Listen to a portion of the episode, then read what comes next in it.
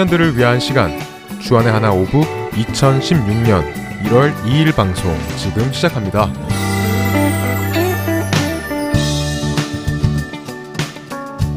애청자 여러분 안녕하세요. 진행의 박윤규입니다.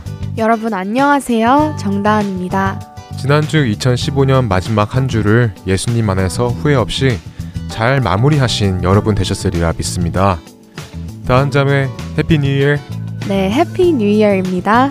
네, 2016년 새해가 밝았습니다. 네, 새해를 맞이하여 주안의 하나 오부에는 조금의 변화가 생겼습니다. 네, 송민우 목사님께서 진행하셨던 Power of Gospel이 끝나고 새로운 프로그램이 생겼습니다. 형제가 새 프로그램 소개를 해주시죠. 네, 바로 찬양에 대한 프로그램입니다. 세대가 흘러갈수록 찬양의 성경적인 의미가 점점 잊혀지고 찬양이 마치 하나의 퍼포먼스처럼 되어가고 있는 것이 많은 곳에서 일어나고 있는 현실인데요. 그래서 이 기회를 통해서 찬양의 원어적 의미와 성경적인 찬양이 무엇인지 그 본질을 함께 생각해보는 프로그램 성경적 찬양이 주안의 하나 오부에 새로 편성되었습니다. 네, 여러분들의 많은 관심과 애청 부탁드립니다. 그리고 정석환 장로님께서 진행하시는 라디오 QT 2016년에도 변함없이 진행됩니다. 네, 5부 이후에 나오는 다른 부에도 큰 변화가 생겼습니다. 크리스틴 킴 아나운서가 진행하는 주안의 하나 6부 Unity in Christ가 주안의 하나 7부로 옮겨졌습니다. 그리고 기독교인들의 윤리관을 세워나간 프로그램 Christian Ethics가 막을 내렸고요. 그 자리에 The Voice of the Martyrs라는 프로그램이 새롭게 편성되었습니다.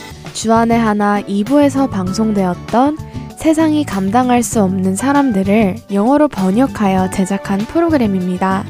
진행자는 Christian Ethics를 진행해 주셨던 브라이언 윈스턴 아나운서와 새 아나운서 란다 워커 아나운서께서 진행을 해주십니다. 주안의 하나 6부였던 Unity in Christ가 7부로 옮겨졌다면 6부에는 과연 무슨 일이 생겼을까요? 다음 자매, 도대체 주안의 하나 6부에 무슨 일이 생긴 건가요? 어, 무슨 일이 생겼냐면요.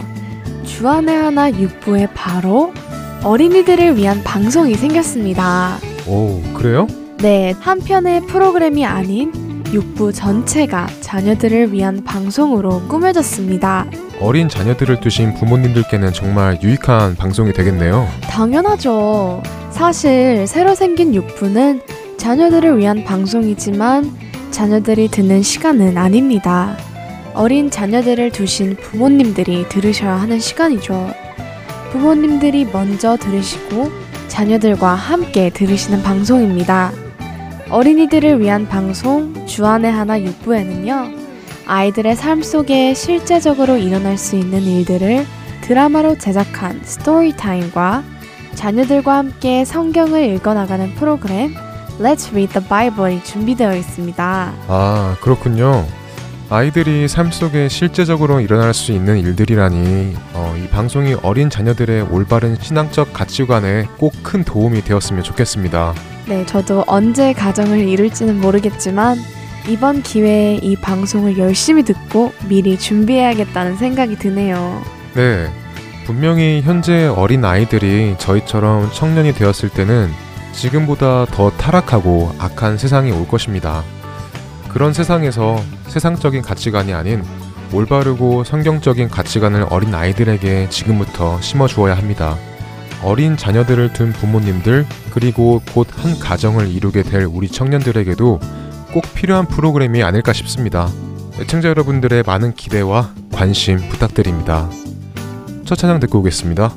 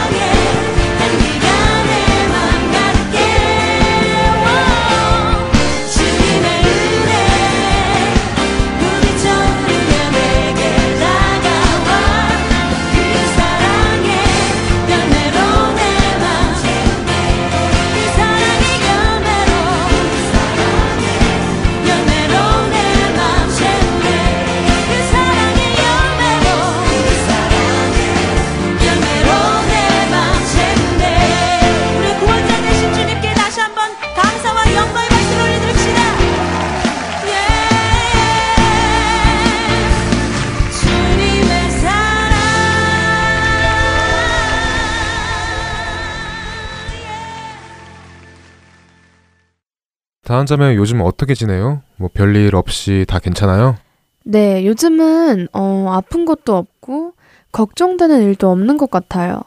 아직 방학이라 그런지 시간적 여유도 있어서 좋죠. 용기 형제는요? 저도 매해 이맘때쯤 감기가 걸려서 한 번쯤은 걸릴 때가 되었는데 어, 예수님의 은혜로 아주 건강히 잘 지냅니다. 별일도 없고요. 그런데 다한 잠에 안 좋은 일이 있을 때는 어때요? 뭐 걱정도 되고 기도도 하고 뭐 그래요? 어때요? 음, 기도하죠. 처음부터 딱 기도하기보다는 음, 걱정이 되면 그때부터 기도를 시작하는 것 같아요. 그리고 믿음으로 기도하기보다는 어, 때론 근심, 염려, 두려움 이런 감정들이 섞인 기도를 드릴 때가 많이 있죠. 네, 저도 그럴 때가 있어요. 기도를 하긴 하는데 기도를 하는 그 와중에도 걱정과 두려움이 사라지지 않을 때가 참 많습니다. 며칠 전에도 걱정이 돼서야 기도를 시작하는 일이 있었는데요. 그때 기도 중에 하나님께서 주시던 마음을 오늘 나누어 보려고 합니다. 걱정거리로 인하여 하나님께 기도하는 중에 하나님께서 주신 마음이요? 네. 어떤 마음을 주셨는데요? 다한 점에 예수님께서 바람을 꾸짖으시고 바다를 잠잠하라고 하셨던 일 아시죠? 네, 알죠. 예수님과 제자들이 배에 있을 때 큰 광풍이 불어서 배에 물이 차오르는 일이 있었죠. 그때 제자들이 목숨의 위협을 느끼고 예수님을 깨웠었죠. 그리고 예수님께서는 바람과 바다를 잠잠하게 하셨고요. 네, 잘 알고 있네요. 그 이야기가 나온 말씀을 찾아 읽어드리겠습니다. 마가복음 4장 37절부터 40절까지의 말씀입니다. 큰 광풍이 일어나며 물결이 배에 부딪혀 들어와 배에 가득하게 되었더라. 예수께서는 고물에서 베개를 베고 주무시더니 제자들이 깨우며 이르되 선생님이여 우리가 죽게 된 것을 돌보지 아니하시나이까 하니 예수께서 깨어 바람을 꾸짖으시며 받아들어 이르시되 잠잠하라 고요하라 하시니 바람이 그치고 아주 잔잔하여지더라. 이에 제자들에게 이르시되 어찌하여 이렇게 무서워하느냐 너희가 어찌 믿음이 없느냐 하시니 아, 맞아요. 목숨의 위협을 느껴 예수님을 깨운 제자들에게 예수님께서 너희가 어찌 믿음이 없느냐라고 말씀을 하셨죠. 네, 저는 이 말씀을 읽을 때마다 예수님께서 physically 함께 하시는데 어떻게 제자들은 저렇게 두려워할 수 있을까라는 생각이 들곤 했었습니다. 그런데 며칠 전에 기도를 하는데 마가복음 4장 이야기가 떠오르면서 제가 아주 중요한 것을 놓치고 있다는 것을 깨닫게 되었는데요. 아, 그래요? 궁금하네요. 어떤 중요한 점을 깨달았는데요? 뭐냐면요. 저의 믿음이 어디를 향하고 있었냐 하는 것인데요. 제가 방금 전에 마가복음 4장 말씀을 읽었을 때 예수님께서 저렇게 physically 함께 하시는데 어떻게 제자들은 두려워할 수 있을까라고 했잖아요. 네, 그랬죠. 그런 생각이 든 이유는 예수님께서 함께 하신다는 것 자체 하나만으로도 우리는 모든 두려움에서 자유할 수 있어야 하지 않을까 하는 생각이 들어서인데요. 제자들이 광풍을 앞에 두고 예수님을 깨웠다는 의미는 적어도 그들에게 예수님께서 그 광풍을 해결해 주실 수 있는 분이라는 믿음은 있었던 것이잖아요. 네, 그렇죠. 어, 그러나 그들에게는 그보다 한 발 더 나간 믿음, 그러니까 예수님께서 함께 하신다는 것 그 자체만으로도 어떤 어려움 앞에서도 두려워하지 않는 믿음이 없었다는 것이죠. 아, 그러니까 우리도 이 제자들처럼 당장 우리 앞에 놓인 걱정들과 문제들을 예수님께서 해결해 주실 수 있다는 믿음은 있는데 예수님께서 지금 우리와 함께 하신다는 것 하나만으로 우리의 걱정들과 문제들을 두려워하지 않을 수 있는 믿음은 없다는 말이죠. 네, 맞습니다. 진정으로 우리에게 일어나는 걱정과 근심과 염려와 두려움으로부터 자유게 되는 것은 이것을 예수님께서 해결해 주실 거라는 믿음도 필요합니다. 하지만 그보다 더 큰 믿음은 예수님께서 우리와 항상 함께 하신다는 것 하나만으로 모든 어려움과 근심을 두려워하지 않는 믿음이 있어야 한다는 것입니다. 그래야지 걱정과 근심이 섞인 기도가 아닌 감사와 찬양과 믿음의 기도를 드릴 수 있는 것이 아닐까요?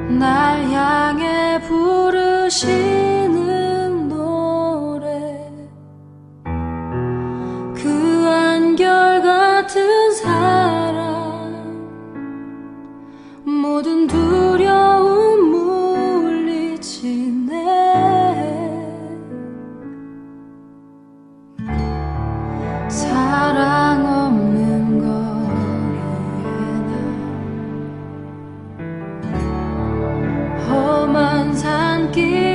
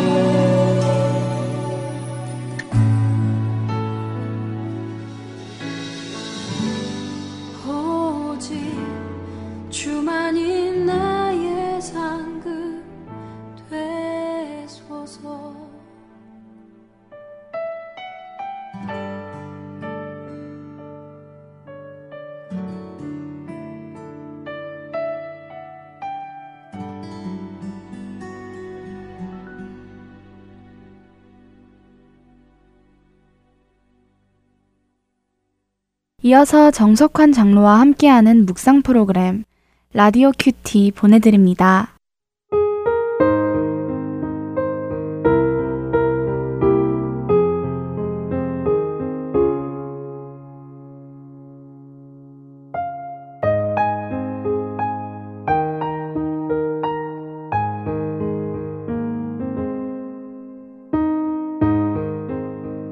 그러므로 우리는 예수로 말미암아 항상 찬송의 제사를 하나님께 드리자.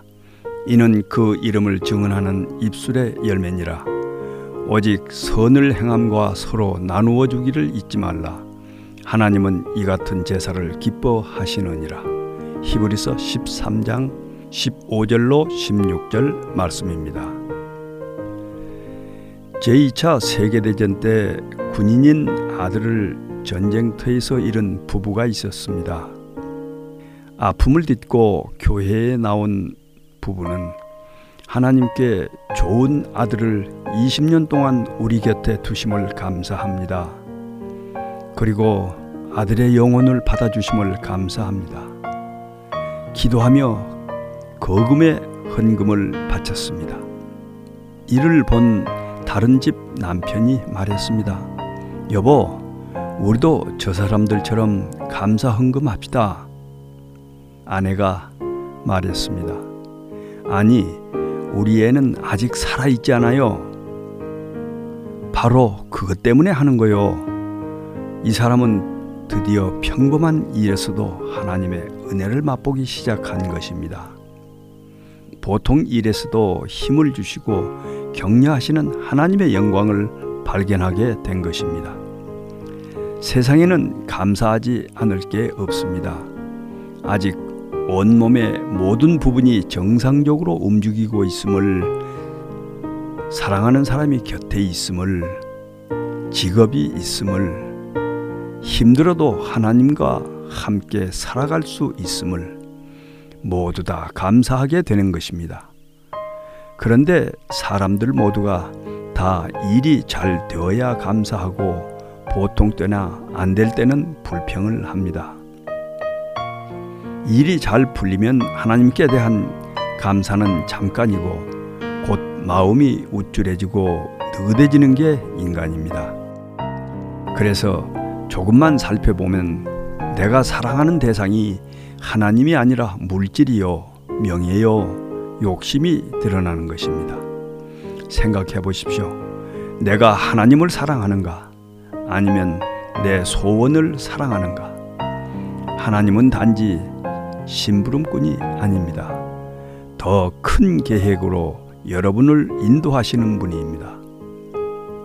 하나님이 당신을 부르신 것은 하나님의 유익이 아니라 당신의 유익을 위해서입니다. 그러므로 당신은 범사에 하나님께 감사해야 합니다. 주님, 범사에 감사할 수 있는 영적인 안목을 주옵소서.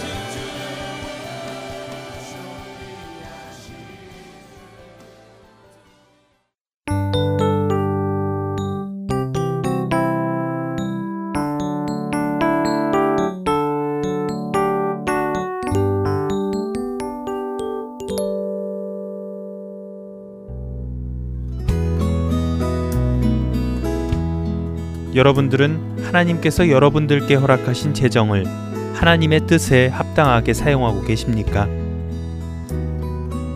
잘하였다. 착하고 충성된 종아. 라는 하나님의 칭찬을 듣고 싶지 않으신지요?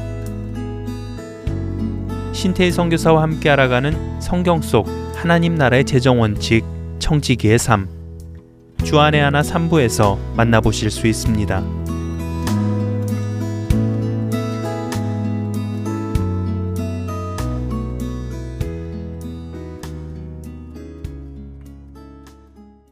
이어서 찬양의 원어적 의미와 성경적인 찬양이 무엇인지 그 본질을 함께 생각해보는 프로그램 성경적 찬양으로 이어집니다.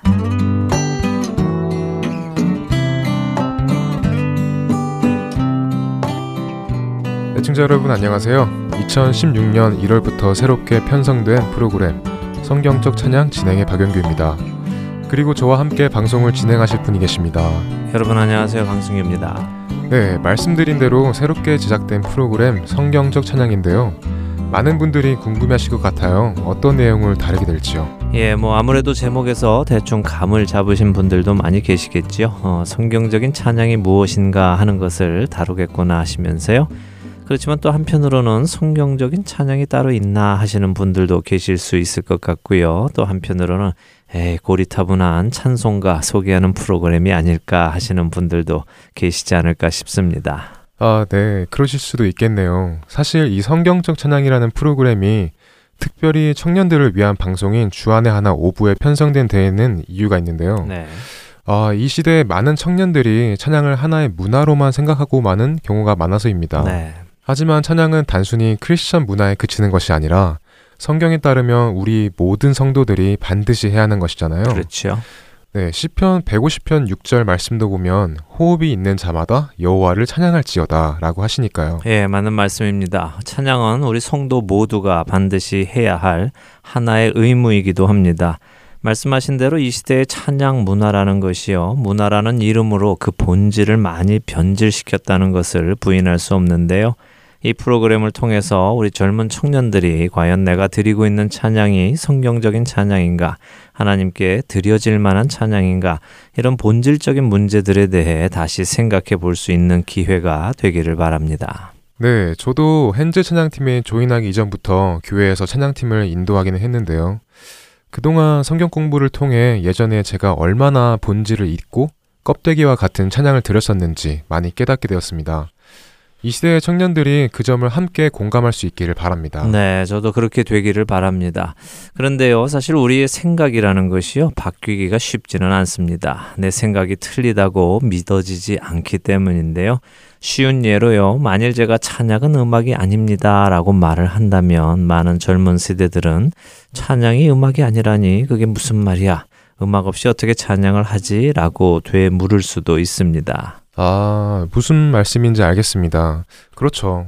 사실 이 시대의 젊은 사람들에게는 찬양하면 곧 교회 음악, 교회 음악 하면 찬양, 뭐 이런 공식이 성립되어 있죠. 맞습니다. 그래서 찬양팀 하면 곧 누구를 뜻합니까? 찬양팀 하면 당연히 기타 같은 악기들을 들고 앞에서 찬양을 인도하는 사람들을 뜻하겠죠? 예, 그렇습니다. 언제부터인가 찬양이라는 단어는 교회 음악을 대표하는 혹은 뜻하는 고유 명사처럼 쓰이게 되었습니다. 그러나 사실 찬양이라는 단어는 음악과 그렇게 밀접한 관계가 있는 단어는 아닙니다. 그리고 우리가 원어 공부를 하게 되면요, 그 사실은 더욱 뚜렷하게 나타나지요. 네, 저도 공부하면서 찬양이라는 단어가 음악과 관계가 별로 없다는 것에 깜짝 놀랐었습니다. 그런데 말씀대로 이 시대의 사람들이 찬양을 음악과 관련해서만 생각을 한다면 결국 이 시대의 사람들은 그 한쪽 면의 찬양만을 드리게 되는 것이고 찬양이 가지고 있는 또 다른 면들은 놓치게 되는 것이죠. 그렇죠. 그렇게 한쪽 면만을 보게 되면요. 자연히 놓치는 것도 많게 되고요. 그보다 더 중요한 것은 온전한 찬양을 드릴 수 없다는 것입니다. 온전한 찬양을 드릴 수 없다는 그 말씀이 참 두렵기까지 들립니다. 네.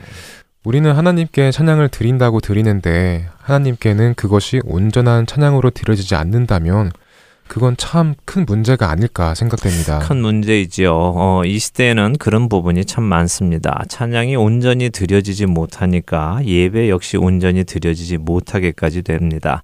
그래서 말씀드린 대로 이 성경적 찬양이라는 프로그램을 통해서요, 우리가 드리는 찬양을 한번 점검해 보고 고칠 것이 있다면 고치고 또 보강해야 할 것이 있다면 보강하도록 하기 원합니다. 네, 하나님 앞에 온전한 찬양을 드리기 위해서라면 우리의 모든 고정관념들을 내려놓고 말씀 앞에서 귀를 열고 듣기 원합니다. 아멘. 아, 우리 청취자 여러분들도요, 같은 마음으로 함께 청취해 주시면 감사하겠습니다. 자, 먼저 우리 찬양이라는 단어에 대해서 조금 생각해 보기 원합니다. 먼저 한국어 찬양에 대해 생각을 해 보지요. 찬양이라는 단어를 한국어 사전에서 보면요. 아름다움을 기리고 착함을 표창함이라고 하기도 하고요. 칭찬하여 나타나게 함이라고 정의하기도 합니다. 아름다움을 기리고 착함을 표창한다. 또 칭찬하여 나타나게 한다. 그러니까 음악과는 관련이 없는 거군요. 그렇지요. 예, 간단하게 칭찬한다, 아름다움을 기린다 이런 의미가 찬양이라는 한국어가 가지고 있는 의미입니다. 그렇다면 영어는 어떨까요? 영어로 찬양은 보통 praise라고 하죠. 이 praise를 사전은 어떻게 정의하는지 박용규 아나운서가 읽어주시죠. 네, 동사로서는 to express approval or admiration of라는 의미와 to offer grateful homage to God or a deity as in words or song이라고 되어 있네요. 네. 한국어로 정확하게 표현하기는 힘이 들지만 approval, admiration 그러니까 칭찬하거나 흠모하는 것을 나타낸다 하는 표현이 있겠고 또한 하나님께 경외의 표시로 드리는 말이나 노래의 의미도 가지고 있다고 보입니다. 네. 그래도 영어에는 적어도 이 송이라는 음악적인 요소를 포함하고 있기는 한 것 같네요. 예, 물론 전혀 없을 수는 없지요. 어, 우리는 지금 찬양이란 음악이 아니다라는 이야기를 하는 것이 아니라요. 찬양은 음악이 전부가 아니다 하는 이야기를 나누는 것이니까요. 사실 우리가 사용하는 한국어에서 찬양을 뜻하는 단어는 찬양, 찬송, 찬미 뭐 이 정도인 것 같습니다. 영어도 그렇게 많은 편은 아니죠. 네, 그렇죠. 영어도 뭐 praise 정도 사용하고 힘이라는 옛말 정도 있는 것으로 알고 있습니다. 네, 그렇습니다. 하지만요, 우리가 히브리 원어를 보면요, 우리가 찬양 혹은 praise라고 번역하는 단어가 한두 단어가 아닌 것을 알 수 있는데요. 많이 알려진 할랄, 야다 이런 단어뿐 아니라요, 자말, 바락, 샤박, 테힐라, 토다 등 많은 단어가 있습니다. 이런 단어들은 또 각각 가지고 있는 의미가 다 다르고요. 그래서 이런 단어들의 의미를 우리가 살펴보게 되면요. 성경이 말씀하시는 찬양은 어떤 것인가를 감을 잡을 수가 있죠. 네, 그렇겠군요. 그럼 앞으로 이런 단어들을 살펴볼 것인가요? 네, 이런 원어도 살펴보고요. 또한 성경적 원칙들을 좀 살펴가면서 지금 이 시대의 찬양 문화 중 어떤 것이 성경적인지 또 어떤 것이 비성경적인지 살펴보기를 원합니다. 그리고 더 나아가서 가사들까지도 한번 살펴보는 시간도 갖기를 원합니다. 네, 찬양 문화에 대해 전반적으로 다 살펴볼 수 있을 것 같아 기대가 됩니다. 자, 그럼 오늘은 무엇부터 살펴볼까요? 네, 오늘은 먼저 찬양의 정의에 대해 나누어 보도록 하지요.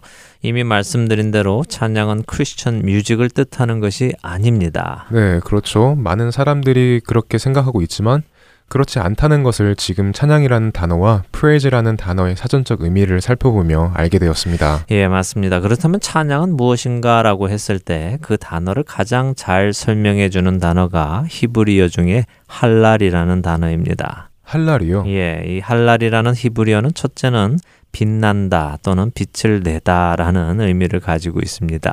그리고 두 번째로는요, 칭찬하다, 자랑하다라는 의미를 가지고 있죠. 흔히 세속적으로 우리가 이야기를 할 때 뭔가 삐까번쩍한 것을 가지게 되면 어떻게 합니까? 예를 들어 최신형 스마트폰을 사게 되거나 명품 가방을 사거나 입게 되면 보통 사람들은 어떻게 하죠? 뭐 사람마다 그 방법은 다르겠지만 자랑하고 싶지 않을까요? 네. 은근히 자랑하는 사람도 있고 또 대놓고 자랑한 사람도 있고요. 예, 그렇죠. 어, 박용규 아나운서는 어떤 편이십니까? 아, 뭐 저는 은근히 자랑하는 스타일입니다. 예, 저도 그런 편인데요. 은근히 자랑한다고 해서 자랑을 안 하는 것은 아니죠. 사람들이 보일만하게 노출을 시켜놓고 누군가 보아주기를 바라면서 말입니다. 네, 그렇죠. 저도 은근히 내놓았다가 누군가 관심을 보이면 예. 별거 아니라는 듯이 슬쩍 자랑을 하곤 하죠. 예, 맞습니다. 자랑이라는 것이 사실 그렇습니다. 누가 하라고 시켜서 하는 것이 아니죠. 어, 내게 그것이 있으니까 사람들에게 알리고 싶고 자랑하고 싶은 것입니다. 찬양이라는 것이 바로 이런 것입니다. 하나님을 찬양하는 것은 누가 시켜서 억지로 하는 것이 아니라 내게 있는 그 복음의 은혜가 너무 귀해서 너무 좋아서 혼자 가지고 있지 못하고 누군가에게 보여주고 싶고 알려주고 싶고 그들이 알아주기를 원하는 것. 이것이 바로 찬양, 할랄이라는 말입니다. 아, 그렇게 설명을 하시니까 정말 확 와닿습니다. 찬양은 누가 시켜서 하는 것이 아니라 내 안에서 누가 시키지 않아도 아니 오히려 누가 창피하다고 그만 좀 하라고 해도 부끄러운 줄도 모르고 하는 그런 자랑 그것이 바로 찬양이라는 것이 느껴지네요. 그런데 막상 그렇게 말씀하시니까요. 한편으로는 부끄러워지기도 합니다. 과연 나는 지금껏 내게 생명 주신 주님을 어떻게든 자랑하고 싶어서 견딜 수 없어 했는가 생각해 보니까 그렇다라고 딱 말씀드릴 수가 없네요. 때때로 새로 산 전자제품 자랑하는 것보다도 못했던 것 같기도 해서 정말 부끄러워집니다. 예, 뭐 그런 부끄러움은 박용규 아나운서만의 문제는 아닐 것입니다. 우리 중에 많은 사람들이 다 비슷한 경험들을 했을 텐데요. 어, 그것보다 우리가 생각해야 할 본질적인 문제는 왜 그런가 하는 것일 것입니다. 왜 우리가 새로 산 전자제품 자랑하는 것보다도 주님을 자랑하지 못하느냐는 말씀인가요? 그렇죠. 아, 아무래도 그 이유는 주님을 온전히 경험하지 못해서가 아닐까 싶은데요. 네. 새로 산 물건은 막상 내 손에 쥐어져 있고 내가 볼 수 있고 하니까 남에게도 보여주고 싶고 자랑하고 싶은데 주님은 아무래도 늘 볼 수 있는 분이 아니고 늘 경험하는 분도 아니니까 말이죠. 예, 맞습니다. 바로 그겁니다. 생각해 보지요. 박영규 아나운서도 살아오면서 하나님의 임재와 하나님의 도움을 느끼고 받았던 적이 있을 겁니다. 그렇죠? 네, 물론이죠. 예, 그때 어떻게 했는지 한번 생각해 보세요. 아, 아, 그렇네요. 그런 경험을 했을 때는 사람들에게 이런 일이 있었다고 자랑하면서 간증했던 기억이 납니다. 네, 그렇습니다. 우리가 하나님의 임재를 확실히 느낄 때나요? 또 그분의 도우심으로 어떤 일을 해결하거나 또는 해내었을 때 우리는 사람들에게 자랑을 합니다. 하나님께서 이래 이래 해주셨습니다. 라고요. 그럴 때는 사실 누가 시키지 않아도 합니다. 그것은 내 속에서 나오는 참된 찬양이기 때문입니다. 아, 이제 정말 더 이해가 갑니다. 찬양이 무엇인지요. 내가 경험한 그 하나님, 그분 안에서 누리는 그 기쁨을 표현하는 것, 그것이 바로 진정한 찬양이군요. 그렇습니다. 이것이 아주 중요한 포인트입니다. 자, 요즘의 찬양 문화에는요, 어떤 특정한 곡이 나오거나 비트가 나오면 사람들이 춤을 추고 뛰음을 뛰기도 하고요. 어떤 곡이 나오면 진지해지고 또 눈을 감고 손을 들고 무릎을 꿇기까지도 합니다. 네, 요즘 찬양 집회에서 그런 모습을 많이 볼 수 있죠. 예, 그런데 중요한 것은요, 왜 그렇게 하느냐 하는 것입니다. 왜 춤을 추거나 띠을 뛰거나 또는 무릎을 꿇거나 손을 들거나 하느냐는 말씀이죠. 그렇죠.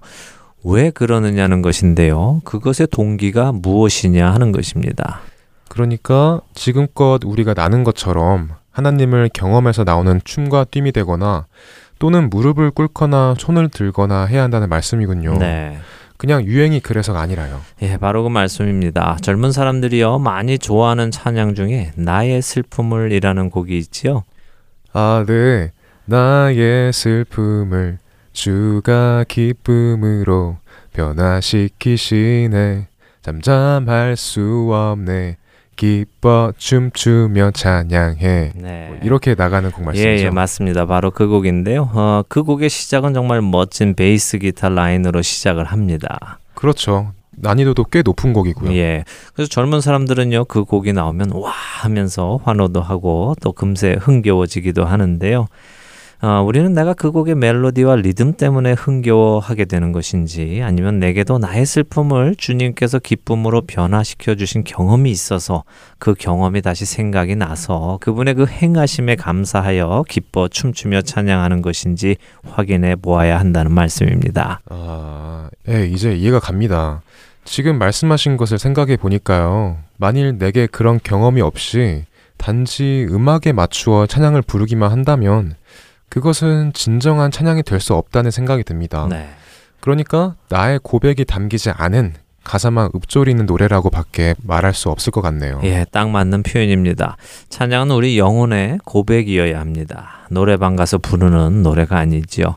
멜로디가 좋아서 또는 비트가 좋아서 즐기는 나의 취향에 맞는 음악의 장르가 아니라는 것입니다.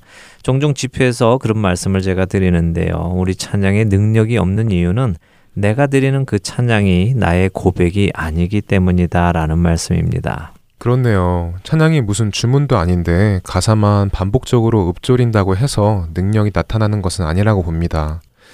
내가 경험한 그 하나님, 그 하나님을 나의 영혼의 고백으로 드릴 때 그것이 진정한 찬양이 되고 또한 능력이 있는 찬양이 될 것이라고 생각이 됩니다. 오늘 성경적 찬양, 그 첫 회를 이제 마칠 시간이 되었는데요. 오늘 나눈 이 몇 가지만 가지고도 많은 생각을 해보아야 하겠다는 생각이 됩니다. 예, 우리가 드리고 있는 찬양이 정말 나의 경험에서 나오는 고백인지 아닌지 이것이 가장 중요하고요. 네, 그와 함께 나는 지금껏 무엇에 근거해서 좋아하는 찬양을 선택했었나 하는 것도 한번 각자 돌아보면 좋겠습니다. 그리고 찬양이란 크리스찬 음악이 아니라 하나님을 자랑하고 뽐내는 것, 누가 시켜서 하는 것이 아니라 자랑하지 않고는 견딜 수 없어서 자진해서 하는 것이라는 것 기억하면 좋겠습니다. 네, 다음 한 주 주님을 더 많이 경험하셔서요. 늘 찬양할 제목들이 있으신 여러분들이 되시기를 바랍니다. 네, 꼭 그렇게 되기를 소원합니다. 저도 많은 찬양의 제목들이 생기기를 기대해 봅니다. 그러려면 아무래도 늘 주님 곁에 꼭 붙어 있어야겠다는 생각이 드네요. 네. 여러분들도 한 주간 주님 찬양하시며 지내시길 바라고요. 저희는 다음 주 이 시간에 다시 찾아뵙겠습니다. 감사합니다. 안녕히 계십시오.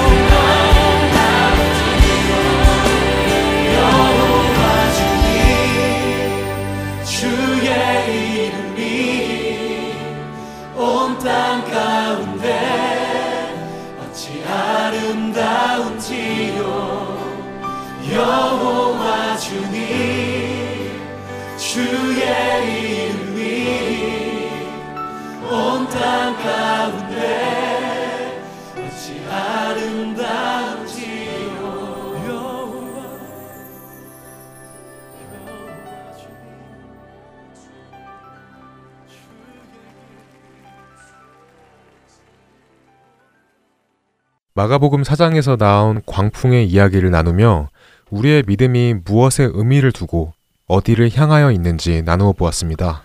마가복음 4장에서 나오는 제자들은 예수님과 physically 같이 있었지만 지금의 우리는 그렇지 못하다는 생각이 때때로 드는데요. 그래서 나도 예수님이 눈에 보이게 함께 하시면 내 믿음이 훨씬 더 커질 텐데 하는 생각도 해봅니다. 그렇지만 요한복음 14장 16절 말씀에서 예수님께서는 내가 아버지께 구하겠으니 그가 또 다른 보혜사를 너희에게 주사 영원토록 너희와 함께 있게 하리니 라고 말씀하셨잖아요. 우리와 함께 하신다는 것이죠. 네, 그렇습니다. 예수님께서는 지금 이 순간도 우리와 함께 하십니다. 말씀으로 들어서 알고는 있지만 정작 우리의 코 앞에 놓인 걱정거리와 근심거리가 생길 때는 함께 하신다는 것을 잊고 당장 해결해 달라고 예수님을 흔들어 깨우는 모습이 우리의 모습이 아닐까요? 네, 그 모습을 보고 예수님께서는 이렇게 말씀하실 것입니다. 어찌하여 이렇게 무서워하느냐? 너희가 어찌 믿음이 없느냐? 라고 말입니다. 애청자 여러분, 예수님께서 우리의 주인 되심을 믿으시나요? 그리고 예수님께서 우리의 삶의 키를 잡고 계시는 항해사임을 믿으시나요? 그렇다면 내 앞에 놓인 광풍들이 나를 집어 삼킬 듯이 다가와도 예수님께서 함께 하신다는 것, 그것 하나만으로 안심하며 담대히 그 앞에 서서 그 광풍들을 어떻게 주님께서 잠잠하고 고요하게 하실지 기대하는 저희와 애청자 여러분들이 되기를 진심으로, 진심으로 소망합니다. 아멘. 2016년 새해에는 걱정과 근심과 염려와 두려움이 섞인 기도가 되지 않고 예수님께서 함께 하신다는 것, 그것 하나만으로 믿음과 감사와 찬양의 기도가 되기를 기도하겠습니다. 네, 오늘도 예수님 오시는 그날만을 바라보며 청년들을 위한 방송 주안의 하나 5부 여기에서 마치겠습니다. 저희는 다음 주 이 시간에 다시 만나 뵙겠습니다. 애청자 여러분, 새해 하늘에 속한 신령한 복 많이 받으세요. Happy New Year. 사랑합니다. Happy New Year. 안녕히 계세요. 안녕히 계세요. 비로소 이제 깊고 넓은 바다 간다. 두려움에 떨고 있는 내 손을 주는 결코 놓치지 않으셨다. 나 비로소 이제 뚫고 간다. 비바람에 흔들리는 나약한 나를 잡아 주시는 그분은 나의 주님